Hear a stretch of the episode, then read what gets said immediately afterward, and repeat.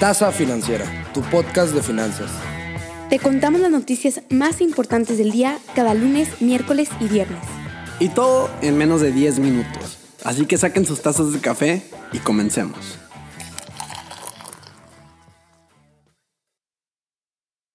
Muy buenos días, gente bonita. Espero que se encuentren muy muy bien en este miércoles veintitrés de junio, ombligo de semana. Es un gustazo tenerlos por aquí otra vez y ya saben que aquí les tenemos las noticias más interesantes y relevantes del mundo financiero, económico y de negocios. Entonces esperamos que disfruten tanto el capítulo como nosotros. Aquí les habla Edina Velasco y sin más preámbulos, pasemos a la primera noticia del día. Alemania toma una mordida de la manzana más famosa del mundo. Les cuento que Alemania anunció este lunes la apertura de una investigación al gigante tecnológico estadounidense Apple para determinar si el sistema operativo iOS de sus teléfonos inteligentes iPhone ha entorpecido la libre competencia de sus rivales. Así como lo escuchan, entorpecido la libre competencia. Pero básicamente en traducción al español, la misma historia de siempre. Alguien más piensa que Apple es un monopolio y esta vez lo piensa Alemania. Y la verdad es que sí, Apple si no es un monopolio es básicamente un oligopolio como mínimo. Pero ya más específicamente las autoridades quieren comprobar si el sistema operativo iOS, que controla en exclusiva todo el ecosistema de aplicaciones en torno al iPhone, funciona de acuerdo con las regulaciones de competencia. La investigación también abarcará otros asuntos conflictivos como la magnitud de los recursos tecnológicos y financieros de Apple, y también algo que ha sido bastante controversial en estos últimos tiempos, que es el acceso a la información privada. Apple aseguró en declaraciones al diario estadounidense The Wall Street Journal que está dispuesta a debatir su enfoque con el organismo regulador alemán e iniciar un diálogo sobre cualquier cuestión. Entonces que empieza ahora el primer capítulo de la novela entre Apple y Alemania, que como ya saben, Apple ya ha participado en bastantes novelas. La productora de Steven Spielberg, Amblin Partners, se está acelerando hacia el futuro del entretenimiento con un acuerdo bastante interesante con nada más y nada menos que Netflix. La compañía ha acordado producir dos a más películas al año para el streamer titánico, algunas de las cuales podrían ser dirigidas por el propio y el mismísimo Spielberg. Lo más importante es que este acuerdo no afectará a la asociación actual que tiene Amblin con Universal, que hasta la fecha suministra de tres a cinco películas al año. Entonces, esto se convierte en una señal de que los tiempos son cambiantes para Hollywood, ya que en dos mil dieciocho el mismo Spielberg dijo que el streaming ciertamente podía merecer Emmys, mas no Oscars. Y bueno, recordemos que este año Netflix recibió treinta y seis nominaciones al Oscar, entonces básicamente le cerró la boca a Spielberg. Pero bueno, claramente Netflix quiere más de estas treinta y seis nominaciones. La compañía planea lanzar setenta películas solamente en dos mil veintiuno, lo que puede parecer demasiado ambicioso, pero las compañías de streaming sabemos que están en un sprint para almacenar la mayor cantidad y el mejor contenido posible. Ya para cerrar, recordemos también otra cosa. El mes pasado Amazon adquirió M G M y gracias a esto todo el catálogo posterior del estudio histórico, incluidas las películas de James Bond, Legally Blonde y Rocky. En conclusión, llegar a un acuerdo con Spielberg es una súper ventaja y bendición para Netflix, ya que los frutos de esta mancuerna pueden ser Óscares. Sí, yo sé, yo sé. Las criptos están experimentando un bajón impresionante estos últimos días. Ya lo sé. Y si ustedes se estaban preguntando el por qué, les diré una de las razones en esta noticia. El Banco Popular de China, o P B O C, dijo el lunes a las principales instituciones financieras del país que dejen de estar facilitando las transacciones de moneda virtual. Y pues, como les había comentado, esto aumentó el sentimiento negativo en los mercados criptográficos. Lo que dijo específicamente en un comunicado el P B O C, por cierto, estas siglas son de People's Bank of China, es que los bancos no deben proporcionar productos o servicios como el comercio, la compensación y la liquidación para transacciones criptográficas. Las criptomonedas cayeron. Bitcoin por un momento estuvo incluso por debajo de los treinta mil dólares y el Ether está ahí flotando alrededor de los mil ochocientos a dos mil dólares por primera vez desde el veintitrés de mayo.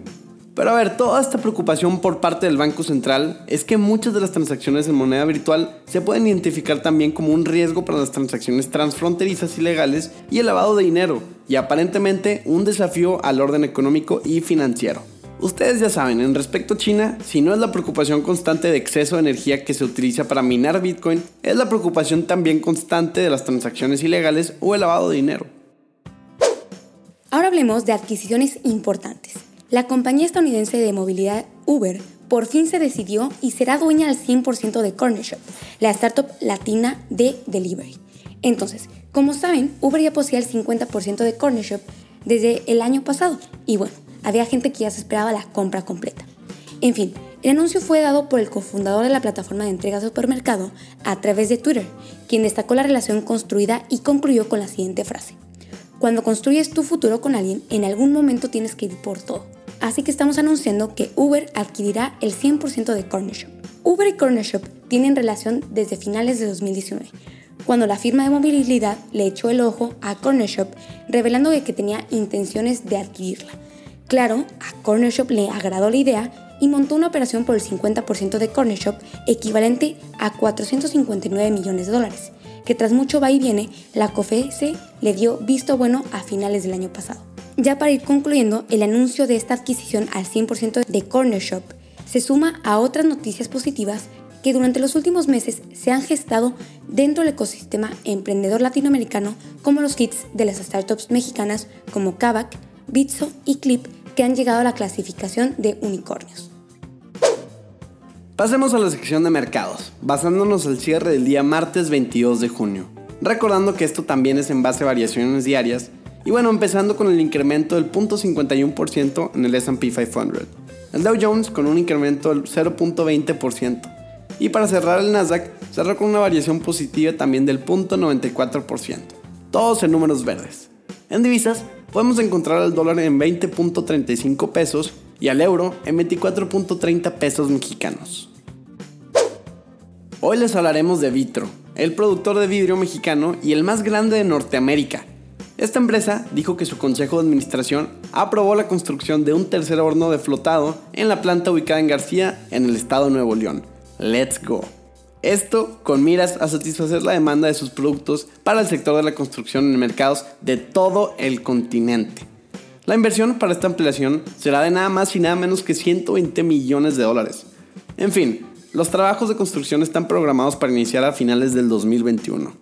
Esta es una de las inversiones más grandes de Vitro en los últimos cinco años, en el que también figuran otras como la reconstrucción de las dos líneas de flotado en la planta de Carlisle en Pensilvania y la construcción de un jumbo coater en Wichita Falls, Texas, que representaron una inversión de sesenta y siete millones de dólares. Vitro viene fuerte y empezará aquí en Nuevo León para luego expandirse por todo el continente. Y una vez más, ya saben que aquí nos emociona el que siga habiendo inversión en México, a seguir creciendo en este país que tiene mucho talento y mucho potencial. Pues les vengo a contar de otro ranking, también publicado por Kantar, pero ahora el ranking es el de Brand Z, donde long story short se mencionan las marcas más valiosas del mundo. Así que hablemos de quiénes son. Sinceramente está súper fácil de saber, ya que dos titanes los conocemos de pies a cabeza, y sus nombres inician con la letra A.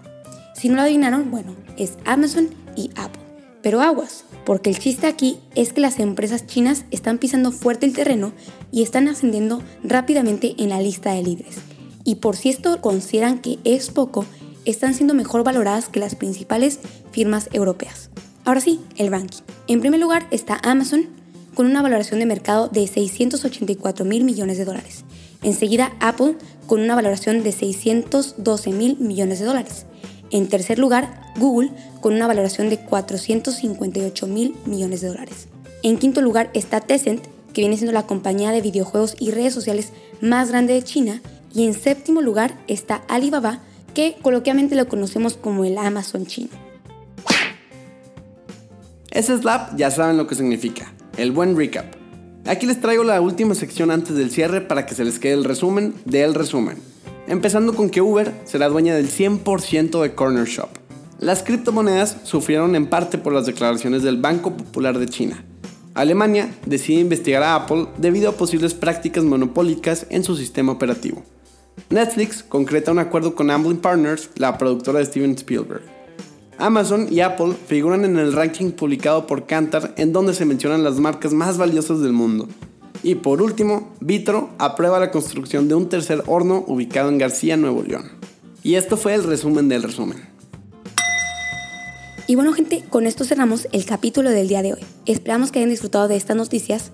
Y de ser así, no olviden darnos follow y like en nuestras redes sociales como arroba Taza Financiera para que no se les pase ningún capítulo.